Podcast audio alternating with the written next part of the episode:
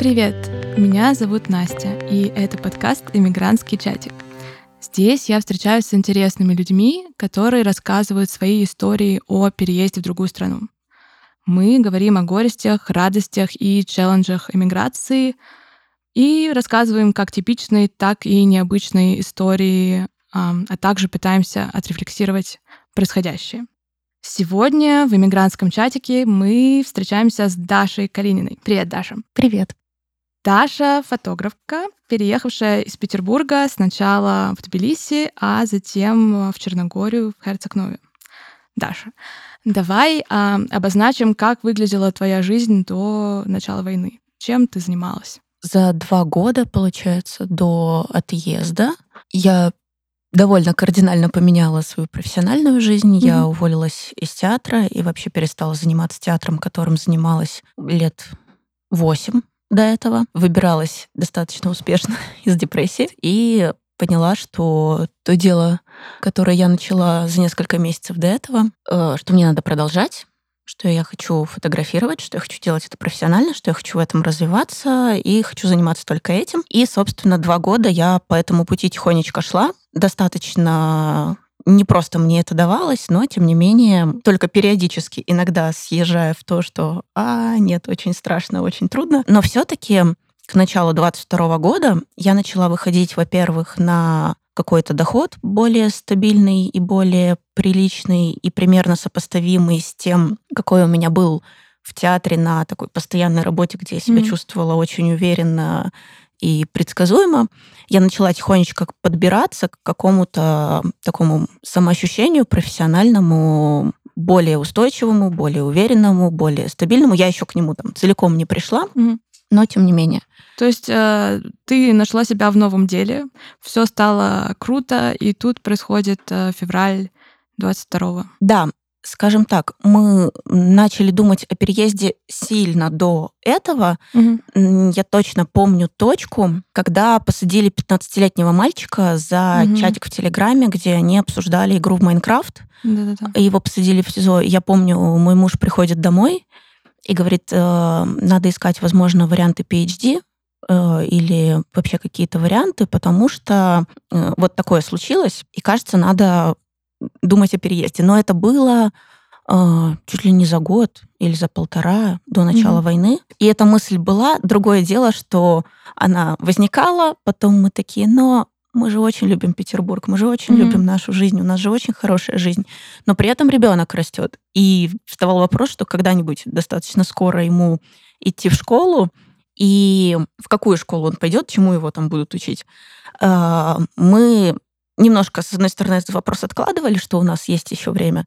С другой стороны, но, может быть, мы к тому моменту будем хорошо зарабатывать, и, может быть, частная школа угу. платная, может быть, решит для нас эту проблему. И если мы найдем возможность ребенку учиться вне вот этой вот системы, которая нас ценностной, идеологической, которая нас не устраивает, и при этом жить свою такую вне системы, в своем социальном пузыре жизнь, то, может быть, у нас получится и не пережать. Но, конечно, все эти разговоры были сильно до войны, угу. год 20-21. Э, то, что я писала, что я строила себя как э, фотографа профессионально и жила свою жизнь там семейную, вообще довольно хорошую, довольно интересную, любимую.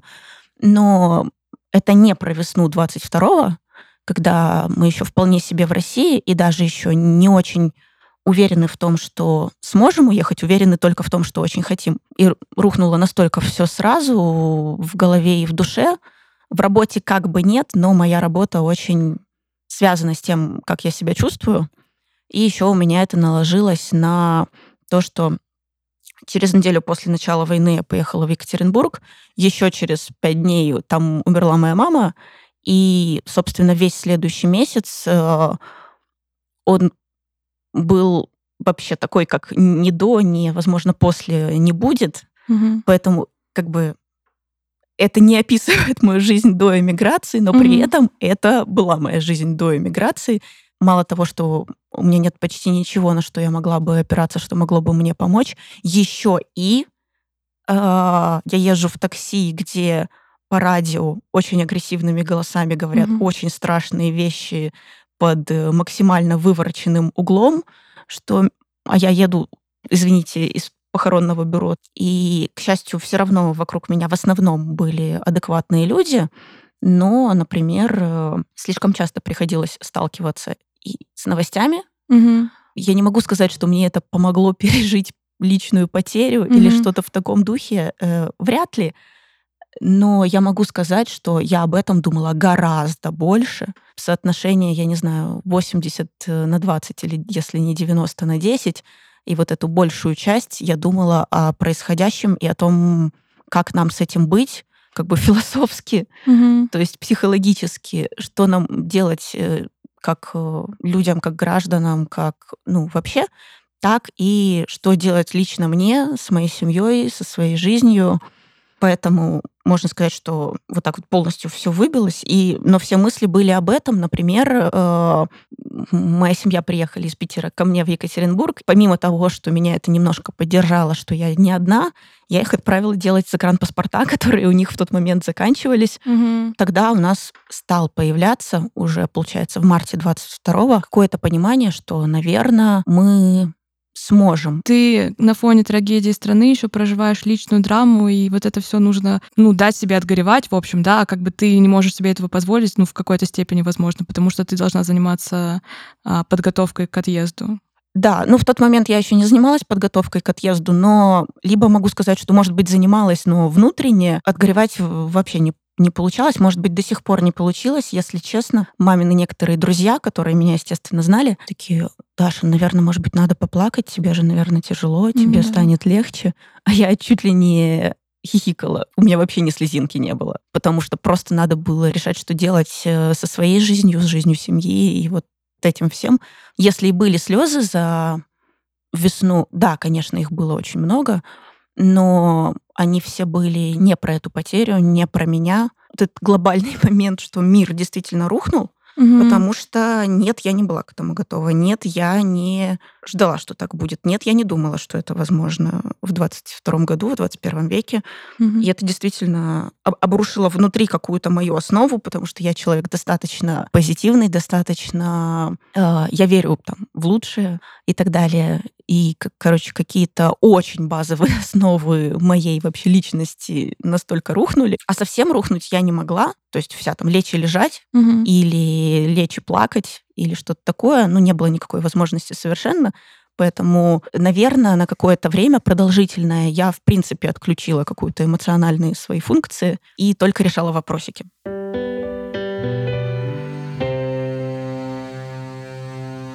На фоне вот этого горя, которое происходит в твоей семье, как а, родственники, родные реагируют на решение уехать ваше?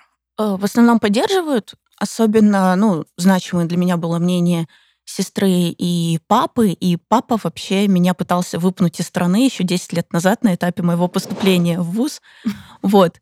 Но тут он, конечно, тоже такой, сколько надо денег? Не то чтобы у моего папы они есть, но я такая, да при чем тут сколько надо денег? Надо, чтобы была возможность работать и зарабатывать. И моя работа, ну, достаточно, я считала, привязана к среде и к месту, и у мужа была такая же ситуация. Угу. Могу сказать про сейчас, что когда у нас возникли сложности, вот спустя, получается, год иммиграции, я папе говорю, вот мы уж думали, что вдруг придется возвращаться. Папа такой, нет, не надо, угу. нечего вам тут делать, пожалуйста, цепляйтесь как хотите, как угодно. Вот, а сестра тоже поддерживала, опять же, потому что она знала, что мы давно об этом думали, давно хотели, давно собирались. Но, к счастью, мы можем разговаривать честно, и она мне несколько раз озвучила, что вообще ей тяжело это принять, потому что, например, э, у нас бабушка, мамина мама, что она довольно пожилая, что она одна, и что получается,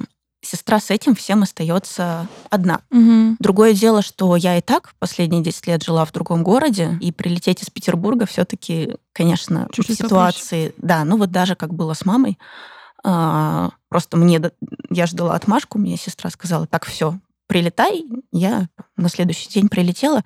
Здесь, конечно, такой возможности не будет, и да, ее действительно нет. А, но она такая, ну, это твое решение, и я его понимаю, и Типа, да, мне с этим тяжело, да, я не слишком счастлива по этому поводу, но Не то чтобы это бы на мое решение как-то повлияло, а, но понятно, что хочется все удержать и свое решение реализовать, угу. свою безопасность, как в, в моем понимании, обеспечить там себе будущее своему ребенку, обеспечить и при этом сохранить отношения. Вот, и оставалась э, бабушка, с которой я просто об этом не говорила. Общаться с ней было, в принципе, очень тяжело во всей этой ситуации с бабушкой. И до это было всегда непросто mm-hmm. с точки зрения общения, потому что с таким характером это сложно. А здесь э, эти сложности умножились просто на 10, на 100. И плюс это был единственный член семьи, с которым было вот идеологически политическое абсолютное несогласие. Бабуля Бабушка телевизор. смотрит телевизор mm-hmm. последние годы, много, активно, всегда, я бы сказала. Поэтому внутри было понимание, что просто мы... Я, в принципе, не буду об этом говорить с ней. Я имею в виду э, о войне и отношении к этому. Mm-hmm. А когда этот вопрос с ее стороны возникал, тогда, наверное, я плакала в тот период, потому что мне было очень тяжело это выносить, а спорить и что-то говорить, что я думаю, было абсолютно бесполезно. И поэтому э, ни мы, ни я вообще ей не говорили, что мы хотим уехать и уедем. И я помню, как я звонила ей уже из самолета и я все равно даже в этот момент, находясь в самолете, который взлетает, я не смогла ей сказать, что мы улетаем. Я просто там, типа, как дела? Все в порядке. Потом ей сказала сестра, что мы в Грузии, и мы долгое время общались как так, что мы просто в отпуске поехали обстановку сменить, mm-hmm. мир посмотреть. Когда спустя два месяца из Грузии мы переместились в Черногорию уже надолго, уже с тем, чтобы там жить, чтобы там ребенок пошел в школу, вот тогда, опять же, тоже мы ей не сказали. И потом, когда ей сказала сестра, мы с ней созвонились, а я уже там, я уже делаю документы, мы уже почти обустроились. Вот тут, так как Черногория это уже что-то далекое, что-то вражеское, что-то такое, еще и неизвестное. Она, конечно, я помню очень смешную фразу по телефону от нее. В такой момент уезжать из страны, в то время как просто, наоборот, все уезжают. То есть как бы для меня это, наоборот, максимально логично. Она имела в виду, что в такой опасный момент еще и быть как бы не в безопасности, то есть не в родной стране, угу. э, в то время как самым небезопасным местом для себя и для нас я считала именно нашу страну. Совершенно бесполезно было в той ситуации приводить э, аргументы и как-то убеждать. Я все сводила просто к тому, что и до сих пор продолжаю это делать в разговорах с ней.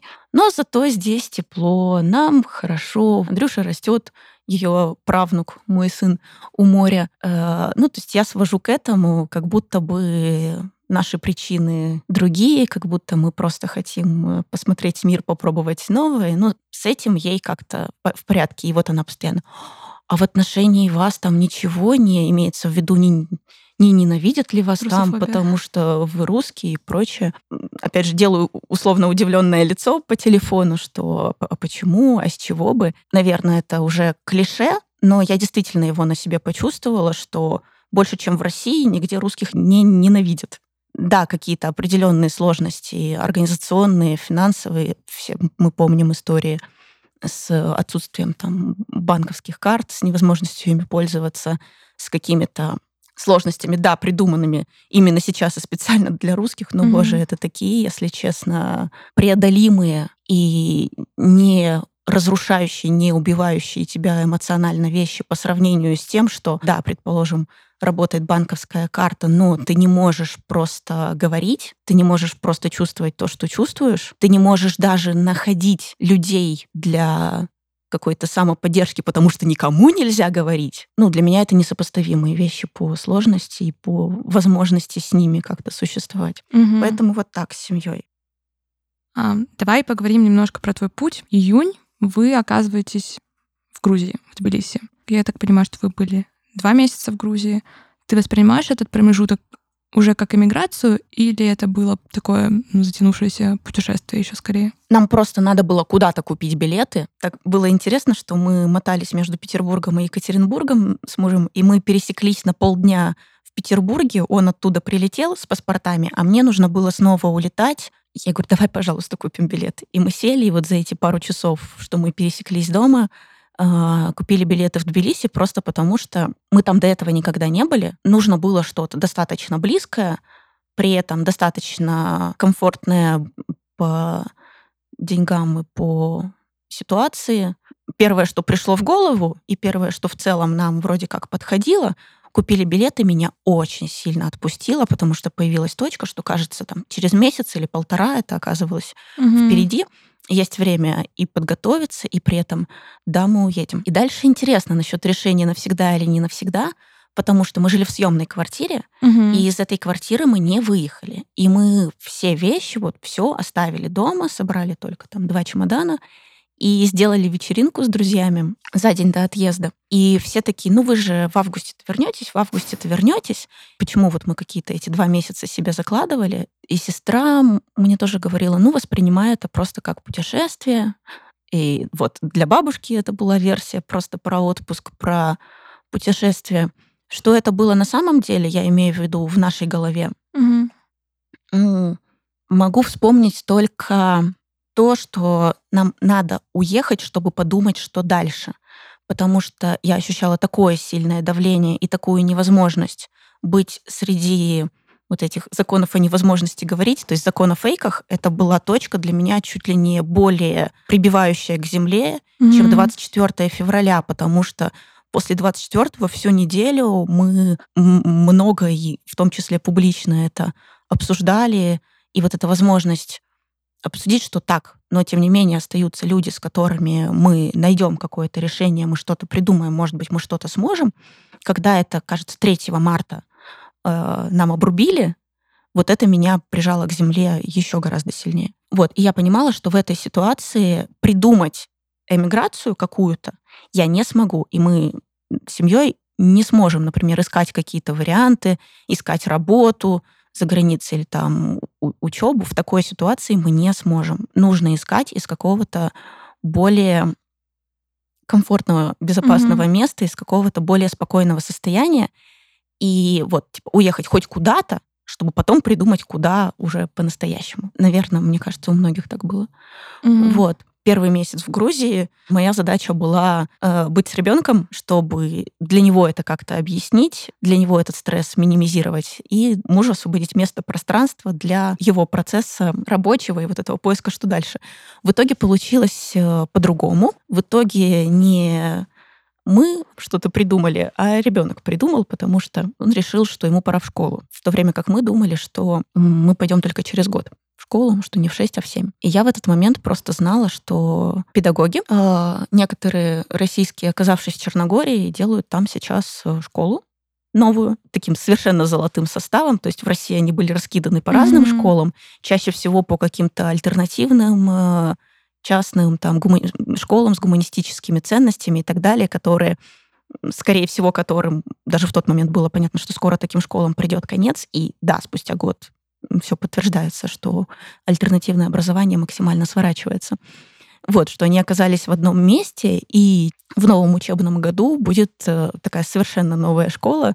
Но я, если до того, как мне ребенок сказал, что он хочет в школу, я за этим просто наблюдала отвлеченно, что ой, как интересно.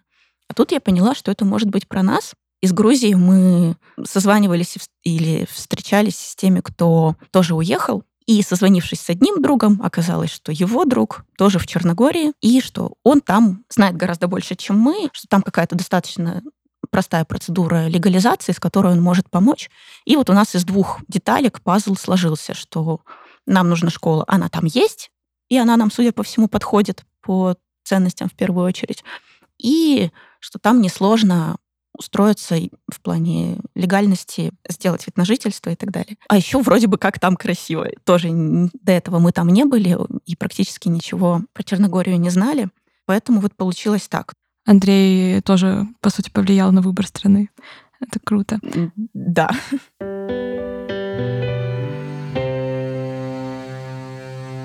Я вот как раз хотела спросить про Андрея. Каково это когда тебе нужно объяснять такие сложные вещи, а ребенку, да, своему как-то его защитить от этого ужаса, а при этом ты сама как бы, может быть, себе внутри не до конца можешь объяснить эту жесть. Очень сложно. Естественно, вопросов было много, а у нас принято на его вопросы отвечать. Угу. Всегда и отвечать честно. Я могла только плакать.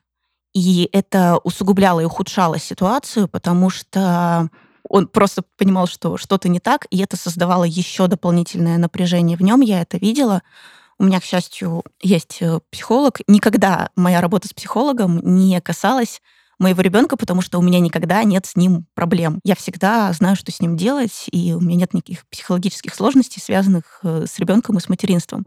А тут, так как этих вопросов было много, и так как вообще жизнь к такому не готовила, и самое, конечно, главное, что да, с одной стороны, у меня были ответы, да, что совершенно точно так нельзя, совершенно точно это плохо, совершенно точно происходит жесть, но мне было настолько больно, а плюс я страшно волновалась о том, что им говорят в садике потому что в первые же дни стало понятно, что дети, понятно, пятилетние, там, шестилетние, это принесли 25, 24, там, 25 февраля, угу. обсуждают между собой и, как я слышала, обсуждают как раз-таки в очень адекватном ключе, как ни странно, дети, уж, ну, понятно, что, наверное, от родителей, но обсуждали, что, ой, какой ужас, как плохо, ой, наверное, Путин виноват.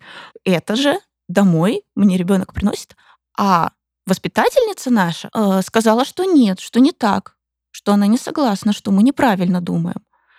И это все буквально там 25 февраля.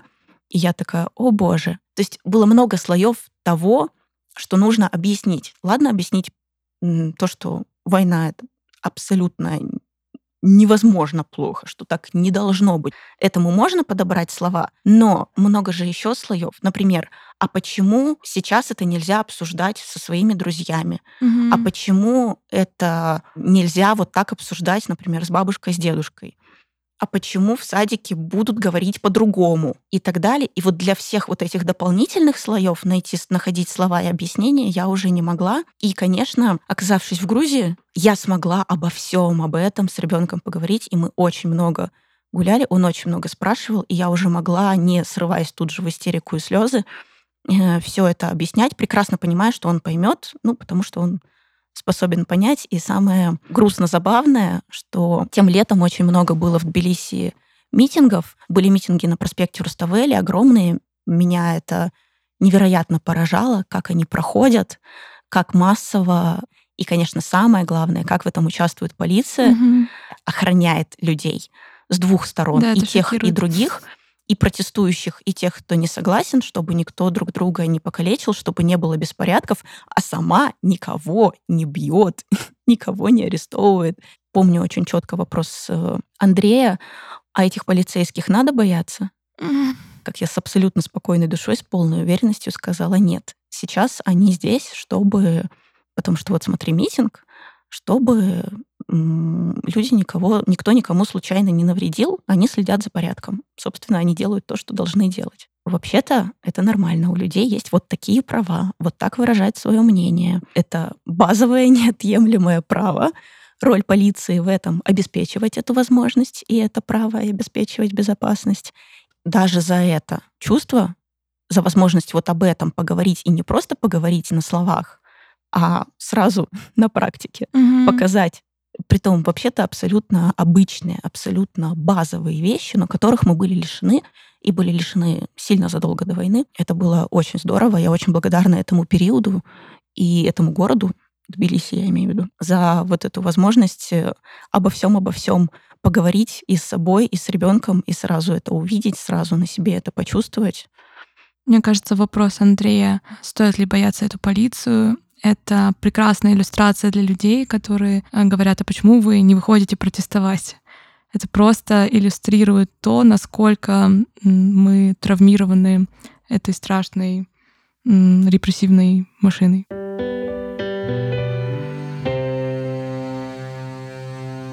Давай теперь поговорим про такие бытовые вещи. Вы оказываетесь э, в Черногории. Ты упомянула, что в Питере вы тоже снимали квартиру. То есть, в принципе, в вашем списке трат э, этот пункт уже был. А как в целом меняется вот э, список трат, ваш, может быть, уровень бытовой жизни, когда вы переезжаете в Черногорию? В плане денег мы знали, что разово, ну, любая, любой переезд, это просто когда разово ты тратишь кучу денег. Угу. Кроме вот этих первых разовых вещей, типа билетов, э, на траты на то, чтобы сделать документы, вот эти все переезды и первое временное жилье. Затем у нас добавилась школа, угу. потому что она частное и платное, просто потому что мы приняли решение, а, потому что вообще-то, в принципе, возможно было пойти в местную школу, и тогда это было бы бесплатно, и тогда минус вот такой значительный кусок расходов, можно было бы его избежать. Более того, спустя год, вот сейчас, когда у нас возникли перемены и разного рода сложности, мы держим в голове, что не лишая даже ребенка вот этого сообщества, которое за год в связи со школой он получил очень крутых взрослых и очень классных друзей детей русскоязычных, угу. что это сообщество возможно сохранить, посещая при этом другую школу, местную, государственную, что у этого даже могут быть свои плюсы, а нам будет финансово легче. То есть добавилось, добавились вот эти расходы. А, жилье оказалось для нас гораздо дешевле. Рас, расскажи success story про поиск жилья, потому что это головная боль, мне кажется, подавляющего числа иммигрантов. Ну, все в основном там искали жилье через э, риэлторов. Там это такая нормальная стандартная процедура, они там не какие-то страшные, ужасные. И мы просто всем написали, э, что нам нужно, и нам начали скидывать варианты, мы пошли их смотреть. Спустя где-то неделю и просмотров там пяти квартир, э, ничего не нравилось нам на сто процентов, но и плохого тоже ничего. В общем, мы такие, надо уже просто принять решение, уже просто что-то выбрать и просто уже смириться. Э, наше временное жилье, снятое просто на Airbnb, было на горе и очень большом отдалении, и каждый день мы с ребенком просто с этой горы спускались. Угу. И в целом город маленький, и особенно вот такие районы, где просто частный сектор, и где все вообще друг друга в лица знают, а мы были новые лица. Какой-то мужчина с нами просто познакомился, типа, кто вы, что, что здесь делаете? И он спросил, нужно ли нам жилье. Я говорю, да, конечно, нужно. Он такой, давай я помогу. Я говорю, а вы риэлтор или что? Он такой, нет, нет, нет, я просто строитель, ну просто я тут всех знаю. По-братски. Да, он взял мой телефон, и все. Я думаю, ой, как здорово, но, естественно, я на это как-то не рассчитывала, потому что он не обязан, и, ну, это просто такой разговор. И, в общем, когда вот мы идем после очередного просмотра квартиры спустя пару дней с мыслями о том, что вот все надо уже принять решение, сообщить и уже сделать. Вот какой-то из один из этих не идеальных вариантов, но, в принципе, и все они более-менее. Э, вдруг я слышу, как меня окликает кто-то. Я оглядываюсь, никого не вижу. Из машины выходит этот мужчина, с которым мы несколько дней назад познакомились на горе. Э, говорит, Даша, я не мог до вас дозвониться. Я вам нашел квартиру. И называет какие-то совершенно другие нереалистичные цифры, как площади, так и стоимости, что мы сначала даже не верим, но говорим, а можно посмотреть? Он говорит, да, давайте завтра. Типа вот только уже сама мне позвони, вот мой номер. Поэтому мы наше решение там на день откладываем. И на следующий день э, я ему звоню, и мы действительно идем. Это просто, оказывается, знакомый его знакомого. Угу. Он нас просто привел, и мне показывают целый этаж дома, семьи. Действительно, говорят, стоимость там в два-три раза дешевле, чем мы смотрели до этого, и чем вообще все в тот момент сдавали квартиры, все идет к тому, что да, вот, вот мы знакомимся с собственником, вот нам говорят, что да, хоть сейчас заезжайте. То есть э, мы бы и так нашли через риэлтора просто так, так же, как все. Но, в общем, я очень верю в силу какого-то открытого просто человеческого живого общения. Mm-hmm. Это не значит, что это всегда так должно работать, конечно, нет. Спустя год условия для нас немного изменились, э, потому что сменился собственник. Э, нашего жилья, но тем не менее мы в ней остаемся, в этой, даже не сказать квартире, это просто дом, в котором живет одна большая семья, и вот один из этажей наш, пяти минутах от моря, там очень просторно, очень при этом аутентично, нет какого-то нового, привычного нам там европейского ремонта, mm-hmm. но у нас, в принципе, и в Петербурге его не было, и мне как раз-таки вот эта аутентичность, деревянные полы, деревянные окна, для меня это все даже, если честно, более приятно. Поэтому для меня в этом сразу была какая-то душа. Вот за год я потихонечку, не торопясь, с помощью каких-то там фотографий, картинок, э, э, пледиков э, обустроила. Поэтому вот так.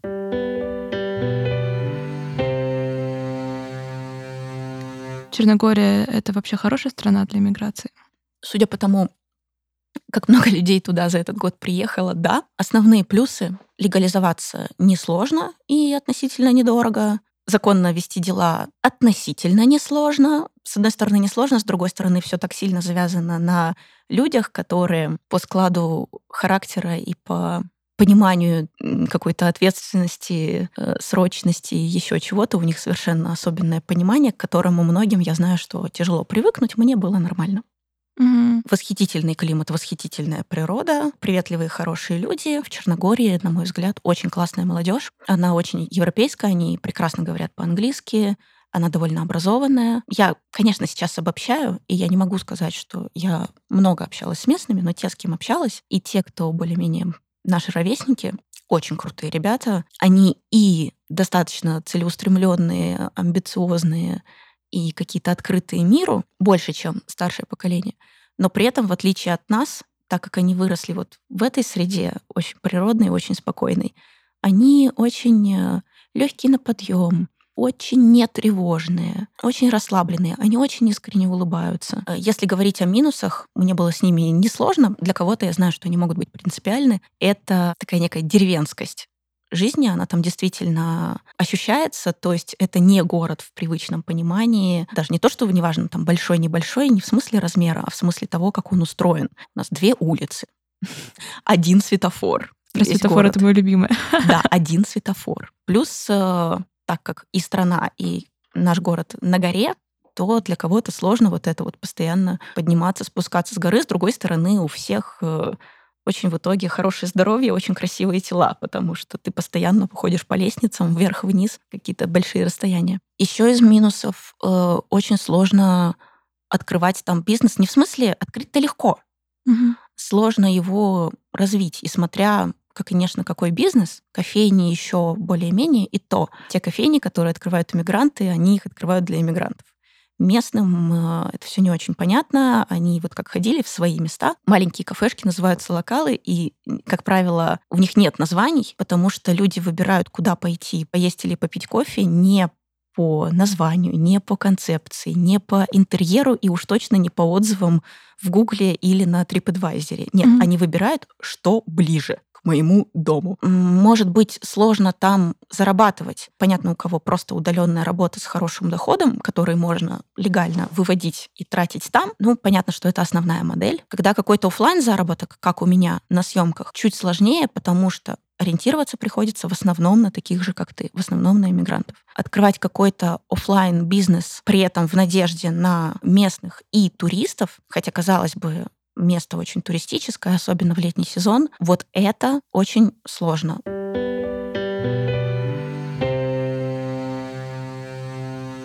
Ты очень плавно и круто перешла к моей следующей теме. Это тема фотография. Ты зарабатываешь фотографией, и мне интересно, как, ну вот ты начала про это говорить, как изменился твой доход, да, по сравнению с там последними месяцами в России, условно? В России э, я начала выходить на более стабильный, более предсказуемый доход за счет того, что просто больше людей уже обо мне узнавали, ко мне возвращались, у меня уже появился какой-то поток съемок, которые стоили при этом, ну, не очень много.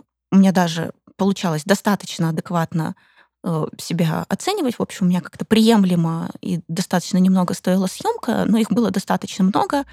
А еще если какие-то съемки другие, например, более большие, или свадебные. В общем, я подбиралась к тому, чтобы вот на таком творческом фрилансе зарабатывать достаточно предсказуемо, достаточно стабильно и достаточно по объему. Естественно, все совсем, совсем, совсем кардинально изменилось. Буквально только-только приехав, э, я узнала, что в Черногории в отпуск приезжает одна очень известная девушка. Может быть, вы знаете Аня Радченко. И оказалось, что она с детства любила отдыхать в Черногории, там отдыхала ее семья.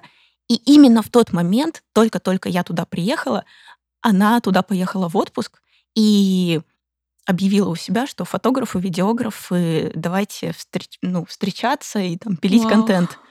Я была в таком шоке, и не сказать, чтобы я была сильно к этому готова, но я написала, я отозвалась, и через пару дней я поехала вот на свою первую съемку в Черногории для сразу для вот такого масштаба личности.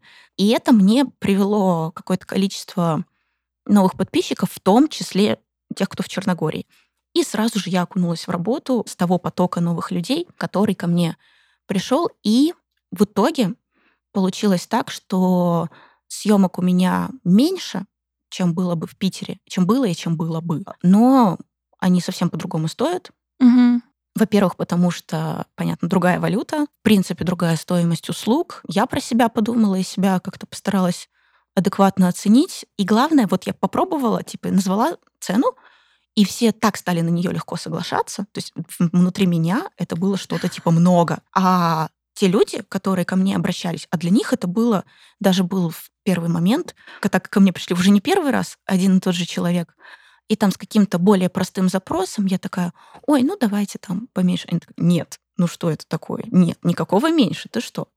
Супер. По сравнению с тем, как раньше, то есть в России я часто наоборот сталкивалась, что у меня и так цена совсем небольшая, а со мной еще очень часто там торговались, ой, ну не знаю, я подумаю, ой, а может быть можно поменьше, а тут наоборот, никаких вопросов. И еще вот так как освободилось некое пространство в душе, во времени, еще появилась возможность посмотреть, а что еще э, я хочу делать дальше, как я хочу развиваться. Я начала развиваться как художник, потому что это давно у меня в голове эта потребность висела, не просто зарабатывать на частных съемках, угу.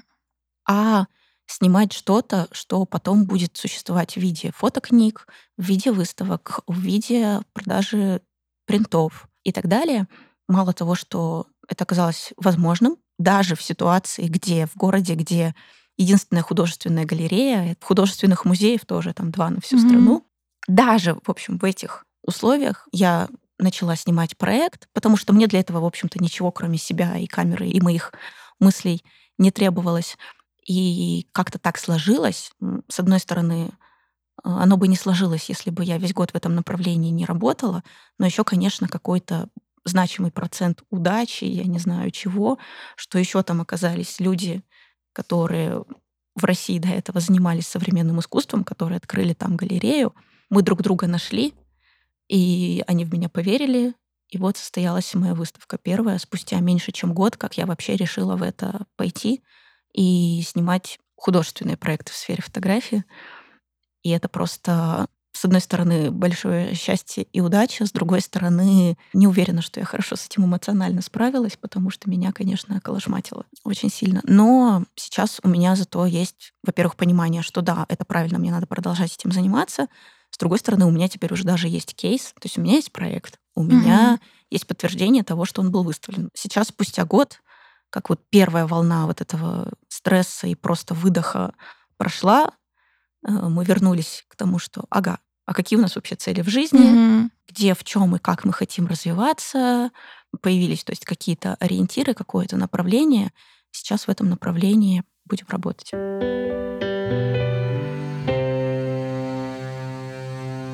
Раз уж мы заговорили о спокойном состоянии, в котором появляется ресурс, чтобы думать о будущем, да, об амбициях, хочу спросить про психологическое состояние, что тебе помогает адаптироваться в этих новых обстоятельствах и не, ну, как бы не сойти с ума, не замкнуться просто на своем переживании вот этого всего. Мне вообще кажется, что для меня именно эмиграция не стала каким-то диким стрессом, угу. потому что мы много путешествовали, и вот этот момент э, именно там, переезда в пути и но, новых мест, то есть мы достаточно есть эта привычка, есть этот навык, есть, ну, какое-то не суперсовершенное, но все-таки знание языка, то есть какая-то общая мобильность. И вот тут удивительно, хотела сказать, не так, чтобы большая привязанность к какому-то одному месту. Мне странно это говорить, потому что мы так бешено и горячо любили Петербург угу. и нашу жизнь там, и вообще-то нет, мы были привязаны. Но почему-то за все это время у меня ни разу не возникло ни сожалений, ни ностальгии, ни по Петербургу, ни по Екатеринбургу, нашему родному городу. Эта любовь остается, теплые воспоминания остаются, но вообще нет э, никакой горечи, что мы не там. Первое, что я поняла, то есть, например, в Черногории первые дни я себя чувствовала довольно плохо, особенно после Тбилиси, потому что было непонятно, где люди, и был разгар туристического сезона. Боже, туристические города в туристический сезон — это правда очень тяжело. И даже спустя год я могу сказать, что да, все еще тяжело. Если мы там останемся, то следующий туристический сезон хочется провести где-то в другом месте. Ты уже ощущаешь этот город более-менее своим, а тут он перестает быть твоим, он перестает быть собой город на это время. Я первое, что поняла, что мне нужны люди. Типа, пойду искать людей. Угу. Притом, э, неважно каких, в смысле, можно местных, можно приехавших, Э, так мы приехали ради школы, учиться в школе, которой в тот момент еще не было, и мы ее практически вместе с учителями, вместе с теми, кто это вообще придумал, и вместе с детьми своими руками строили. То есть мы сами красили, там наводили порядок в помещении, где дети будут учиться. Соответственно, сразу попадаешь в, в людей, угу. и ты сразу не один, и вас сразу что-то объединяет, да, этого объединения первого, что мы эмигранты, что мы против войны, у нас есть дети, и что мы хотим для этих детей вот такого. Этого может быть недостаточно для дружбы, для каких-то близких отношений, но на том этапе этого было вполне достаточно, чтобы уже почувствовать, что ты не один, что мне есть где быть, мне есть э, с кем быть, а там уже следующие этапы узнавания, а кто что, кто что делает, чем мы можем быть друг другу полезны. Во-первых, было большим счастьем все-таки обнаружить там знакомых из прошлой жизни. Я была уверена, что их там не будет, потому что мне казалось, что в Черногорию никто не едет. Потом я уже переманила, уже несколько моих знакомых уже за мной туда переехали. И, в общем, для меня это настолько основное, что я даже не могу придумать, а что еще сказать, что мне помогает в адаптации. Mm-hmm. Потому что все остальное само собой.